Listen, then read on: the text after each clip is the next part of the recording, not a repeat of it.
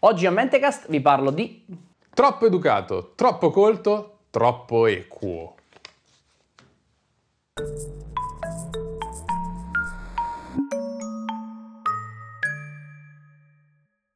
Oh, Adrien! Ciao! Dimmi un po', visto che oggi è quel giorno lì che bisogna quagliare. Quel giorno lì del mese. Sì, quel giorno...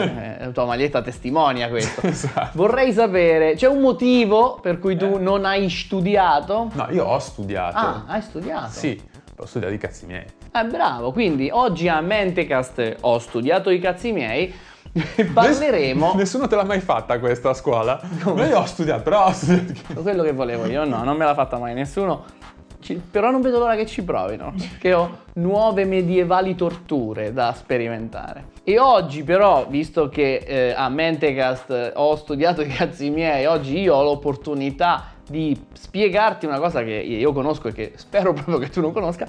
Oggi ti parlerò di una personalità a cavallo tra il 1600 e il 1700 che prende il nome di Stede Bonnet. Non Steve, ma Stede. Ah, ok? Sì. Lo conosci? Un po' sì, ma perché ho giocato Assassin's Creed Black Flag. Ok, infatti tra i miei facts c'era quello. Ma, bando alle ciance, ti narrerò la sua storia, che io non lo so come era narrata su... È narrata poco, è solo un personaggio fantastico all'inizio, si vede poco. Perché però... a me Assassin's Creed mi fa schifo come però franchise. Dovresti provare Assassin's Creed Black Flag perché è l'Assassin's Creed che non è un Assassin's Creed, è un gioco di pirati. E tra l'altro risolve l'annosa questione dell'internet, chi vince tra pirati e ninja, perché, parliamoci chiaro, i giochi di Assassin's Creed sono dei giochi di ninja, e la risposta è i pirati. Perché chiaramente il gioco migliore del franchise. Vabbè. E quindi, grazie a questo fantastico spoiler, adesso tutti sanno che la puntata è sui pirati. E dico spoiler perché la vita di Stede Bonnet inizia in un modo che coi pirati non ha niente a che vedere, se non la location, perché lui nasce alle Barbados nel 1688. Però perché non c'ha niente a che vedere coi pirati? Perché lui è da famiglia ricca, nasce da una famiglia ricca di proprietari terrieri con piantagioni e grosse case. Ah, non lo sapevo questa cosa. Ok.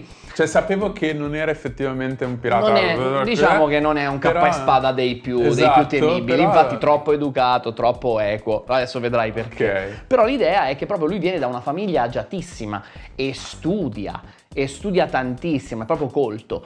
E non solo, quando poi muoiono i genitori e lui eredita tutto questo, si mette su famiglia, diventa proprio proprietario terriero con le piantagioni e quindi anche degli schiavi suoi. E non solo, va a fare il militare. Ha un'istruzione militare, non ha esperienza militare, un'istruzione sì. Arriva al grado di maggiore, adesso ti faccio parlare però volevo finire questo punto. Arriva ad avere il grado di maggiore, sebbene non abbia mai combattuto mezza volta.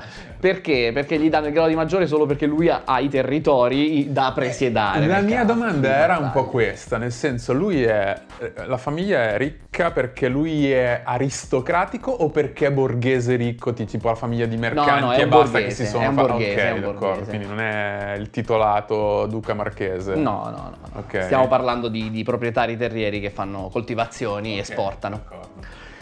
Comunque, ha moglie, figli, famiglia e quindi all'età di 29 anni sbrocca totalmente. 22 anni? 29. È il 1717 e si dà alla pirateria. Ah, ma così di botto? Così, de botto, senza senso. Clip di Boris. Facciamoli scopare, così, de botto, senza senso. Aspetta un attimo, genio.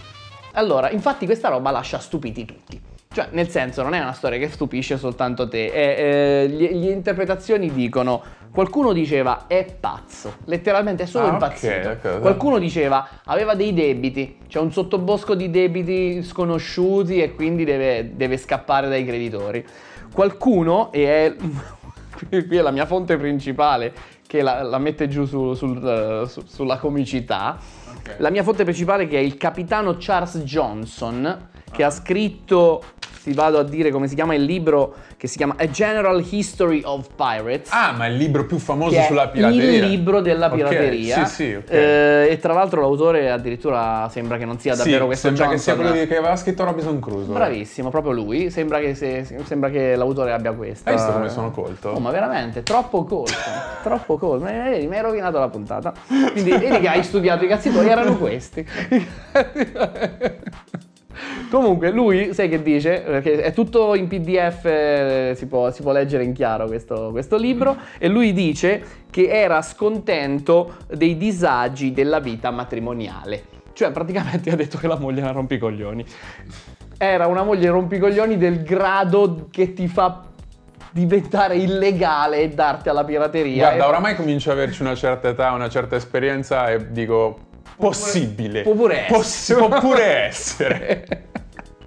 Vabbè, gli interpreti, gli storici più moderni dicono che è una crisi di mezza età.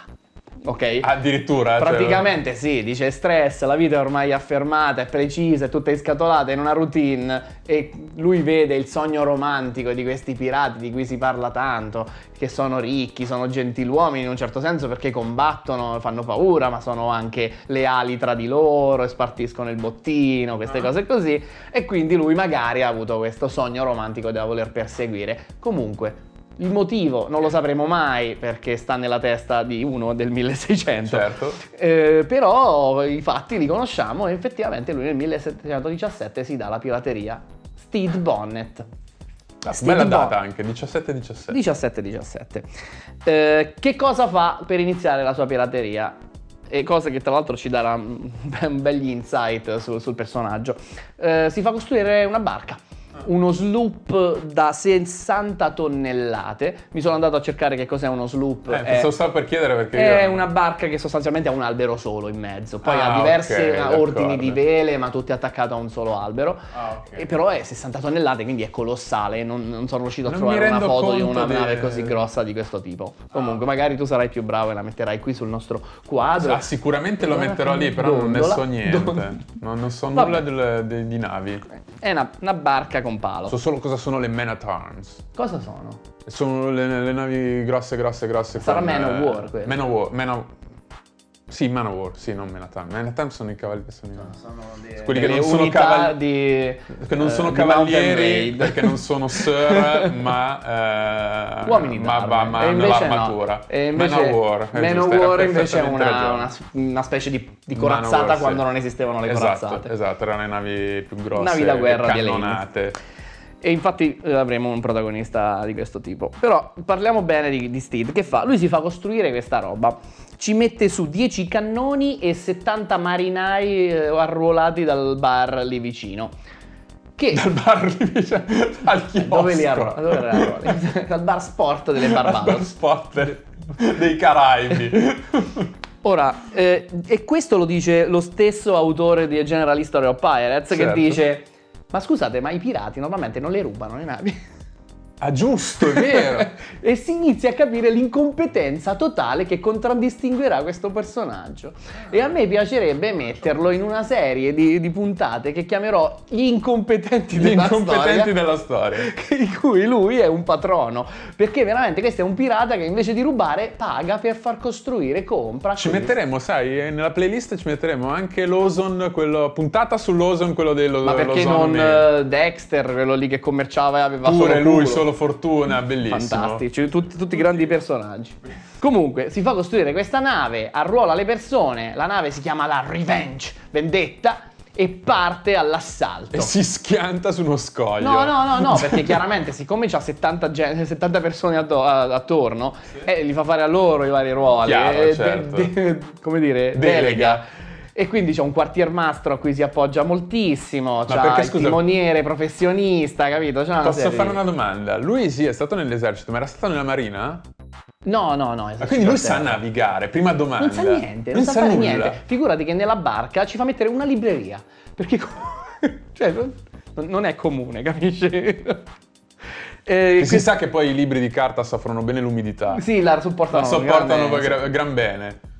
Però insomma lui parte e fa questa cosa. Figurati che poi parte, va verso le coste statunitensi, davanti alla Virginia in alcuni mesi depreda 4 navi, addirittura poi risposta verso New York, ne prende altre 2. E ha la caratteristica di distruggere completamente solo ed esclusivamente le barche che provengono o vanno verso le Barbados.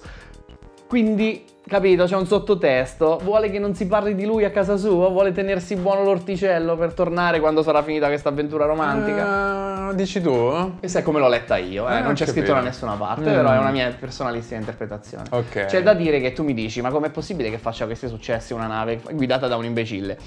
Non mi hai detto che delegava tutto quanto? Che delegava tutto quanto, okay. Soprattutto la lotta e gli altri. Infatti mi ha sorpreso il fatto che comunque lui partisse con dei successi, perché mi sarei aspettato una partenza un po' zoppicante, non dico disastrosa, però magari zoppicante. Invece no, pam pam pam. Pam pam pam pam pam pam, e poi zoppica immediatamente adesso. Ah, ok, prende un palo adesso. Prende un palo, perché lui gira felice così, inizia a farsi un nome, lo iniziano a chiamare il pirata gentiluomo, perché è gentiluomo, perché è colto, perché ha l'etichetta con cui parlare con le persone che magari vengono depredate, e quindi lui sa le maniere, non ha modi crudeli verso nessuno, neanche verso il suo equipaggio, a cui legge dei libri. Okay. Saranno contenti quelli dell'equipaggio. Loro non sapevano leggere, magari certo, gli racconta due storie. Marinai me li immagino più, diciamo, con altre forme di intrattenimento, sì, esatto, che non la lettura. Però resta il fatto che nell'entusiasmo... Magari cose che ha scritto lui. Ho scritto una bellissima poesia, adesso ve la leggo. Che gioia, capitano. Può essere. Comunque, com'è come non è, preso dall'entusiasmo di tutte queste vittorie, il pirata gentiluomo si sbatte contro un man-o-war e decide: andiamo a prendere quella nave. Ma sicuro, capitano, mi sembra un po' grossina. No, va bene, siamo forti, dai, tagli dentro. Quando questi si avvicinano, giustamente, si fanno asfaltare. Vengono spappolati tutti quanti. Metà dell'equipaggio è morto o ferito. Lui stesso è ferito a una gamba, messo malissimo. Erano veramente delle robe colossali. Ma sono praticamente corazzati, pieni di cannoni. Poi anche queste navi, spesso e volentieri, i cannoni li coprono per fare l'esca, no? Così la gente si avvicina. Questo fa l'errore madornale di non riconoscere il vascello e prende un palo atomico in fronte. Manowar inglese, spagnola? No, non me lo sono scritto. Non me lo sono scritto. Però mi sono scritto una cosa che mi stavo dimenticando, che è una sua particolarità. Cioè, come tratta le truppe, avrebbe avuto più senso dirtelo prima, però te lo dico adesso. Come tratta le truppe, gli dà uno stipendio regolare. Questo è bizzarro, perché non è per forza negativo. Cioè, sai, i pirati vanno a bottino. Sì. Ogni volta che depreviamo una nave, ti do una parte a seconda del lavoro che svolgi sulla nave. Il capitano prende un tot, il quartiermastro un po' di meno e i marinai semplici un po' ancora meno. Comunque... resta il fatto che invece lui garantisce uno stipendio, cioè il welfare. C'è il welfare. E di tasca sua, ci mette soldi di tasca sua, quando le cose non vanno bene ce li mette. Quindi è preciso. Anticipa. Allora, di nuovo, a seconda del libro che vai a leggere ci sono pareri discordanti su questo atteggiamento, perché da una parte è assolutamente non professionale per un pirata. Nessuno dei pirati di quell'epoca si aspettava questo trattamento. Loro vogliono il bottino, vogliono un sacco di soldi e li vogliono subito, appena abbiamo fatto il casino. Però da un altro punto di vista ti garantisce una prospettiva, sai se stai male comunque, non puoi combattere, comunque lo ricevi. Cioè, non lo so, è molto moderno, mettiamola così. Sì, esatto, mi sembrava molto moderno, non gli avevo attribuito una connotazione negativa. Sai, se non lo vuoi, non sei abituato, magari non ti piace. Però, comunque, com'è come non è, siamo arrivati al Manowar che gli spacca la faccia, devono ritirarsi e vanno a Nassau, dove c'è un porto pirata famoso in cui loro vogliono mettere a posto la nave, la Revenge. Nassau, Barbados? Non mi ricordo come... Non mi ricordo, non ho guardato le mappe onestamente in questo studio. Però a Nassau succede una cosa. Il nostro Stede Bonnet viene in contatto con Edward Teach. Barba nera. Che è un pirata un tantinino più tagliato di lui. Un pelo più tagliato. Ma tu sei ferratissimo su storie di pirati. Allora... Vabbè che Edward Teach è una personalità strafamosa, anch'io lo conoscevo, però... La questione è che ho in cantiere da fare assieme, però la dobbiamo fare, una puntata sulla pirateria però da un angolo particolare. Quindi ho letto delle cose, ho dei libri da parte che devo leggere. Hai forse eccetera, visto eccetera. I video di GPG Grey? Può essere? No. Va bene. Cioè dopo. Sì, ho visto dei video di GPG Grey perché sono sul suo canale, iscritto al suo canale, ma non è quella. E ci sono gli aspetti marketing della pirateria che aveva fatto un paio di video su questo. C'è un aspetto sociale della pirateria che è estremamente interessante. Sì, è vero, della struttura sociale della pirateria è estremamente interessante. Bene, non sono contento di farla perché è un mondo che mi affascina molto. Comunque, perché ti dico Barbanera? Perché il tizio qua, Barbanera, piccola parentesi, chi è? È un pirata temibile che ha molti più anni di esperienza e ha fatto della crudeltà il suo brand. Lui terrorizza, smembra persone, si fa vedere che assalta le navi con delle micce che gli fanno uscire il fumo dalla barba e dai capelli, si fa dire di lui, o ci forse sono delle rappresentazioni davvero di questa cosa, tra l'altro. Sì, certamente. Barbanera si fa fregio, quello che è, si fa regio del asterisco regio. Si fa asterisco regio di bere rum con la polvere da sparo, capito? Per parlare per di sé male, di... Per stare male. Infatti crepa male. Però l'idea è che lui proprio fa della paura il suo biglietto da visita. È un po' diverso dal nostro Steed, che invece è un gentiluomo, va lì e ti dice come va oggi caro prigioniero. Comunque, com'è, come non è, Barbanera gli dice una cosa. E ripeto, questo è un pirata temibile, quindi fatti venire un po' di fregola, fammi delle reaction su questo. Gli dice, sai, potremmo fare un accordo. Potremmo fare che tu mi ospiti sulla nave, io che c'ho un po' più di esperienza, prendo le redini della situazione, tu ti riposi intanto che ti guarisce la gamba e poi te la restituisco. Certo, come no. Ne ritrova 2 di navi. Questo è quello che Barbanera gli propone, in gergo si chiama una consortship, ok? E quindi lui accetta, il nostro Stede, abituato ai gentiluomini, accetta il patto. Un po' fesso, un pelo possibile. Fesso. Comunque Barbanera è una macchina da guerra, certo, perché prende la Revenge, prende l'equipaggio, nel giro di 8 mesi si fa 11 navi, proprio terra bruciata intorno a Barbanera, non ce n'è per nessuno, l'equipaggio è entusiasta, non si tratta più di diventa una flotta però a questo punto. No, vanno in giro nave... con una sola nave per adesso. No, Barbanera in quel momento una nave non ce l'aveva. E quindi approfitta anche di questa cosa, per questo lo propone. Però la ciurma, che fino a quel momento era abbastanza critica e che aveva delle remore riguardo il suo capitano, remore che tra l'altro potevano finire malissimo in ogni certo. minuto, quando arriva Barbanera chiaramente cambiano atteggiamento, galvanizzati, fanno un macello. Ma mantiene il welfare state? Barbanera no. Col cavolo, Barbanera tutti cinghia stretta, però i bottini arrivano, quindi comunque certo. La ricchezza c'è. Tutto questo va avanti finché Barbanera non cattura la Concorde, che è una nave da 200 tonnellate, grossa veramente tanto. Lui la prende, la fa sua, la chiama la Queen Anne's Revenge. Diventa la sua nave. E diventa la sua nave vera e propria. È famosa Queen Anne's Revenge. E a quel punto succede l'assurdità. Gliela restituisce davvero. Ah sì? Nel frattempo Bonnet è guarito e riprende le chiavi della macchina. Ma caspita, inaspettato. Questo io sono contento che sono riuscito a gabbarti, perché innanzitutto perché conosci la storia fin troppo bene e mi sento in difficoltà. In secondo luogo mi getta l'ennesima luce bizzarra su come funziona la società di pirati. Tu puoi dire, faremo una puntata su come in effetti c'è un aspetto sociale di lealtà e di come dire, di fare gruppo. Effettivamente c'è, e come questi sono gentiluomini di altro tipo. Sì, no, la parte sneak peek, la parte sorprendente è l'aspetto democratico, che è assolutamente folle, fuori di testa.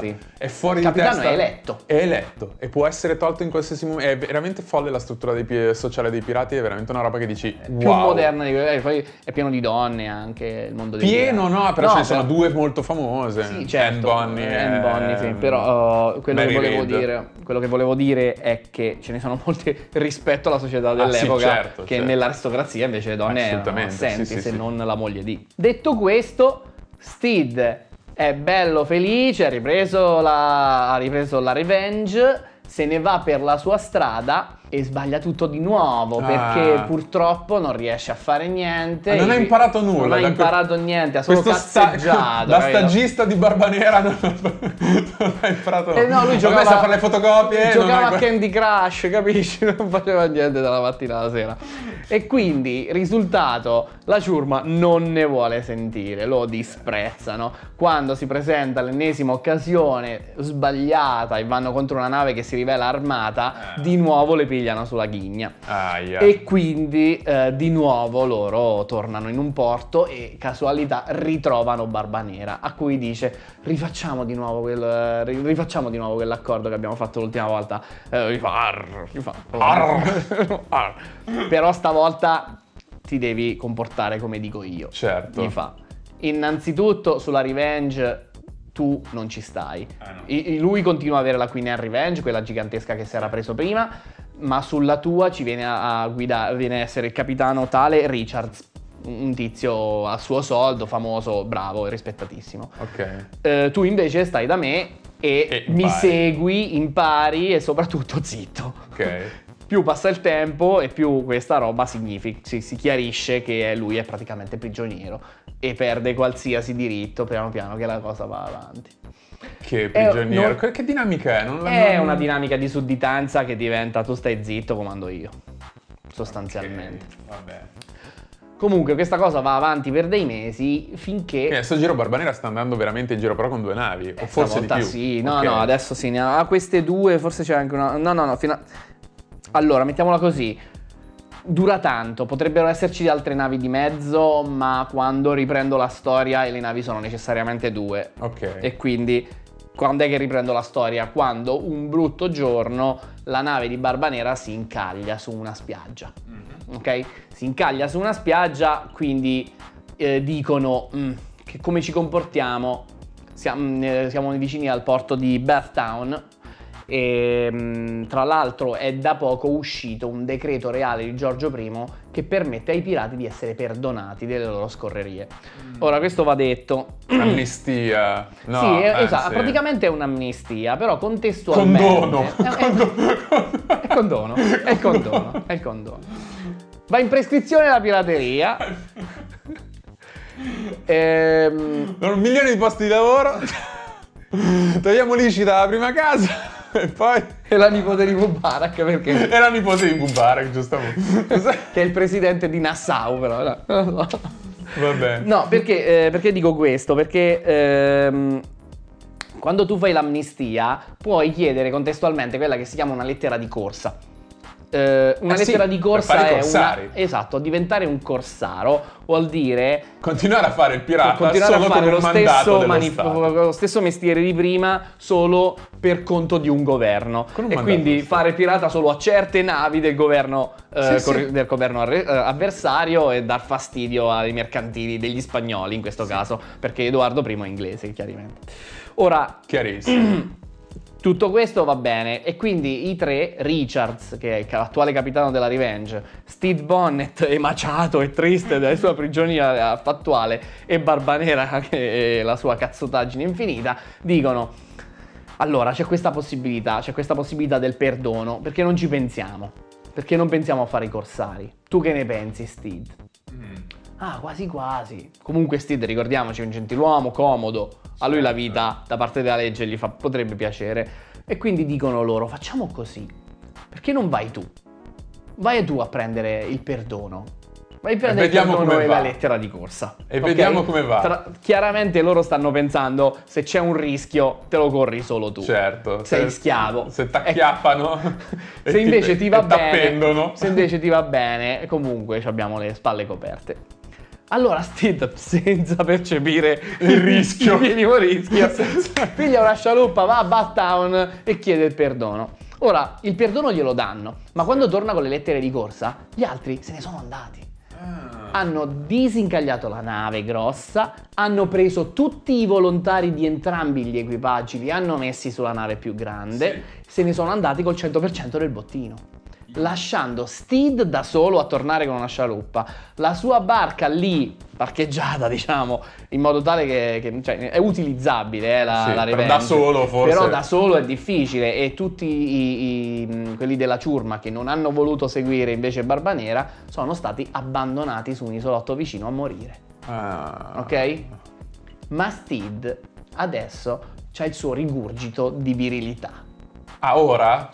Ora che non hai i mezzi per poter... In realtà, in qualche modo, lui questa barca la riesce a portare all'isola dove stanno le altre persone. A spalla. Li rintraccia, li recupera, riforma una mini ciurma e si dà a una nuova ondata di pirateria, perché lui dice... Non possiamo fare i corsari in queste condizioni. Non come corsaro. Non come corsaro. Lui semplicemente dice: ok, abbiamo fatto il perdono, pazienza, torniamo a fare i pirati. Io mi cambio nome, mi faccio chiamare pirata Thomas. Sì, Capitan Thomas. La nave non si chiama più Revenge, si chiama Royal James. E semplicemente andiamo a fare pirateria, perché nel breve ci serve cibo, ci servono munizioni, ci servono medicine, stanno tutti conciati molto male. Quindi per evitare di come dire, soccombere alle circostanze, decidono di fare questa ondata di pirateria, però visto che è stato ottenuto un perdono, smettendosi dalla parte veramente del crimine più totale. E qui, lui quindi non fa la follia di andarsela a prendere con Barbanera. Lo fa, e come? Lo fa? O meglio, è il suo piano. E lui intraprende questa cosa, ti ripeto, rischia tantissimo. Perché rischia? Perché lui è mosso principalmente dall'odio verso Teach, verso Barbanera, perché non ci riesce a pensare che è stato gabbato così tanto, che ha abbandonato gli unici che gli erano fedeli, eccetera. Okay. Per cui si affida come al solito per la navigazione a un altro, tale Tucker. No vabbè, però ci sta, mica il capitano non era anche il quartiermastro, erano due figure diverse, quasi parimenti importanti. Comunque, com'è come non è, fa il macello, perché nel frattempo qualcosa l'ha imparata sul serio a questo punto, e quindi nel giro di pochi mesi si pappano 13 navi. Ok, posto che nessuno crede alla storia di Thomas, sanno tutti chi è perché lo conoscono in faccia, e quindi sanno tutti benissimo che è lui e che è ricercato. Però tra queste 13 navi, ce ne sono altre due che si chiamano la Francis. Ma poi scusami, posso fare una... fai i numeri, fai il macello. Ma come posso fare una domanda? Come fanno a conoscere? Perché facevi video su Instagram mentre abbordava le navi. Ci sono i ritratti, dai, ci sono i ritratti. Poi se vedi uno che parla senza accento e invece di sputarti addosso ti fa l'inchino. Non riesco a rendermi conto di come funzionasse questo genere di cose. Io me la immagino così per loro. Ok. Bravo, insomma, detto questo, nel frattempo lui diventa anche un po' più cazzuto, perché ha imparato anche un po' di maniere, effettivamente punizioni un po' più severe, fa effettivamente camminare sull'asse alcuni prigionieri. Il grande classico, il grande trope della pirateria. È vero, è un trope però in realtà più rappresentato che svolto, cioè questa cosa di camminare sull'asse non è che succedesse così spesso. Pittoresca, ma esatto, però in realtà lui lo fa davvero, e quindi... per simboleggiare quanto è cambiato il tizio. Che figo! E due navi che ti dicevo, tra queste 13, si chiamano la Francis e la Fortune, e lui le usa come parte della sua flotta. Quindi a un certo punto sono tre navi: Royal James, Fortune e Francis. È un pirata di tutto rispetto in questo punto della sua vita. E dopo questa serie di successi decidono di andare a fare riparazioni, infilandosi in un posto dal nome rassicurante, un fiume che si chiama Cape Fear River, fiume del capo della paura. Si infilano in questo fiume, si arenano in un posto che gli permetta di fare le riparazioni. Cioè l'isola col teschio, questa roba. Probabilmente sì. E lì si danno a un periodo di bagordi e festeggiamenti. Ok. Stacco? In mare una nuova personalità fa il suo arrivo nella nostra storia. Sto parlando di William Rhett. Chi è William Rhett? È un ufficiale degli inglesi. Un ufficiale della marina che passerà alla storia come il cacciatore di pirati. Ok. E d'accordo. Che sta andando in giro sulle tracce di uno che si chiama, fammelo trovare, comunque un altro pirata. Lui sta dando la caccia a un altro pirata, ma nella ricerca di questo si infila in Cape Fear River e tada, arriva a 200 metri dalle navi. C'è la bassa marea, tutte e due le navi, essendo in un fiume, si arenano e quindi devono aspettare. Però, inebriati dai successi, i pirati... E dal rum, probabilmente. Vagamente. I pirati del nostro Stede Bonnet vanno a vedere che navi sono per andare a papparsi anche quelle. Ah, ok, d'accordo. Sono due, si chiamano la Sea Nymph e la Henry. La Henry è quella più grossa dove sta Rhett. E quando queste tre scialuppe dei pirati tornano sbiancate, perché dicono: ragazzi, quelli sono due vascelli da guerra, militari, armati fino ai denti. Che facciamo? Si trova più a monte, le tre navi di Bonnet si trovano più a monte, quindi non è che possono continuare a scappare. Certo. Arrivano verso le montagne, non si può. E quindi dicono loro: sapete qual è l'unica cosa che possiamo fare? Adesso innanzitutto tutta la ciurma delle tre navi va sulla Royal James, che è la nostra antica Revenge. Giriamo la nave. Quando torna l'alta marea, visto che noi siamo a monte, ci disincaglieremo per primi. Certo. E gli corriamo a fianco. No, come se sono a monte si disincagliano per primi? No? Sì? Beh, questo ho letto. Ha senso secondo te? In effetti adesso che mi fai pensare, no, ha più senso del resto. A monte noi intendiamo dove c'è la sorgente. Certo.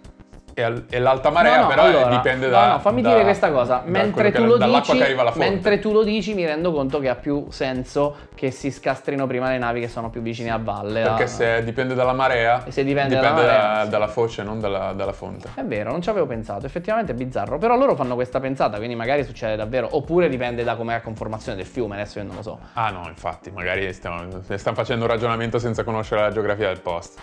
Vabbè, esatto. Comunque, com'è come non è.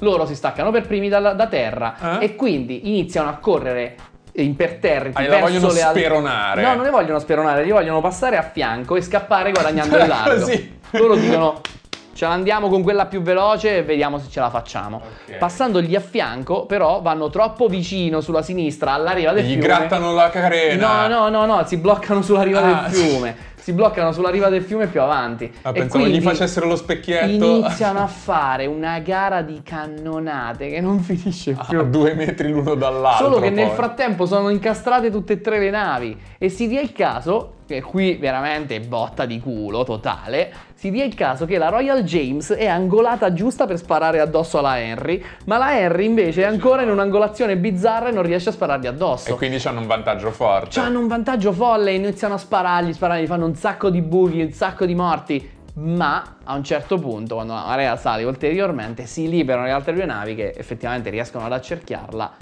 Vedi che succede 2 volte questa cosa, che le cose più a monte si scastrano, forse dipende dalla geografia. Comunque la circondano e li catturano. Li catturano significa che i pirati consegnano Bonnet. Ah, sì.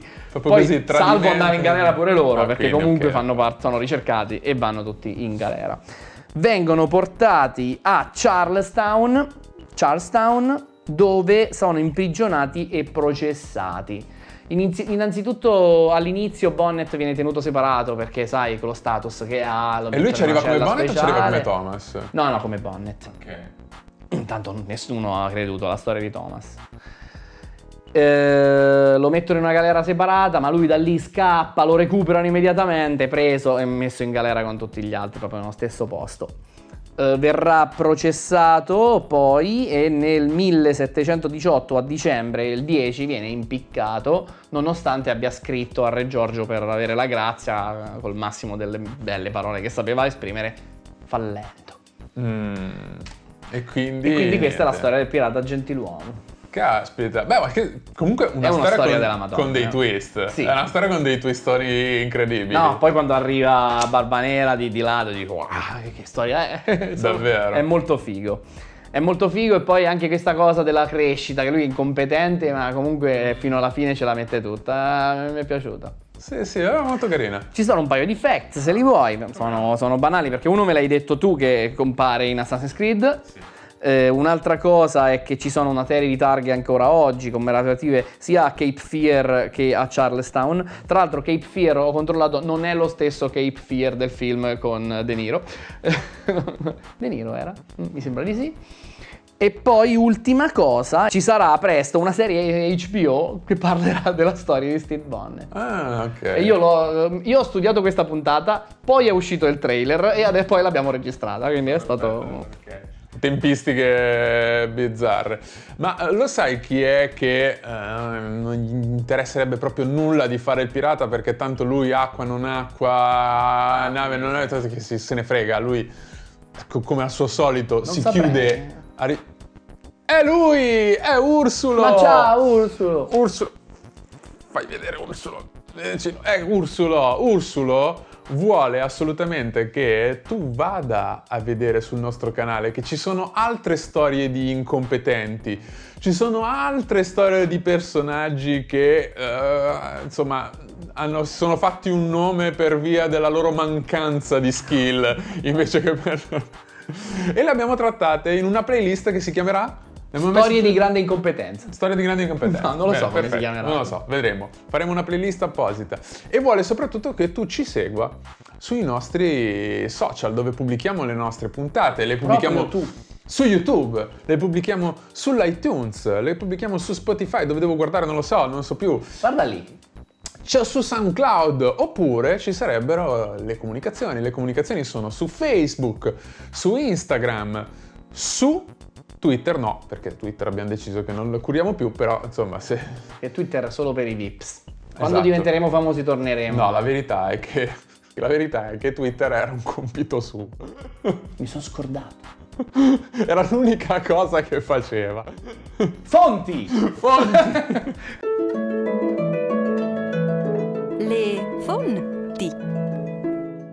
Quindi, come si diceva prima, General History of Pirates di Charles Johnson, ma forse in realtà di Daniel Defoe, perché Daniel Defoe, che sarebbe, come si diceva, l'autore di Robinson Crusoe, dallo stile alcuni storici dicono che forse è il vero autore sotto pseudonimo di General History of Pirates. Comunque è veramente un librone della Madonna, è pieno di dettagli bellissimi, è scritto nella lingua dell'epoca, quindi...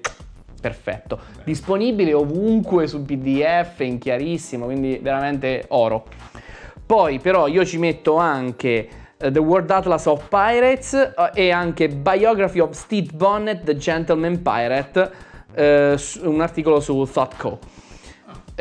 Ma ci sono più fonti? Ci sono tantissime più fonti, sono in descrizione come al solito sul solito link. Davvero? Non sapevo che le fonti fossero in descrizione.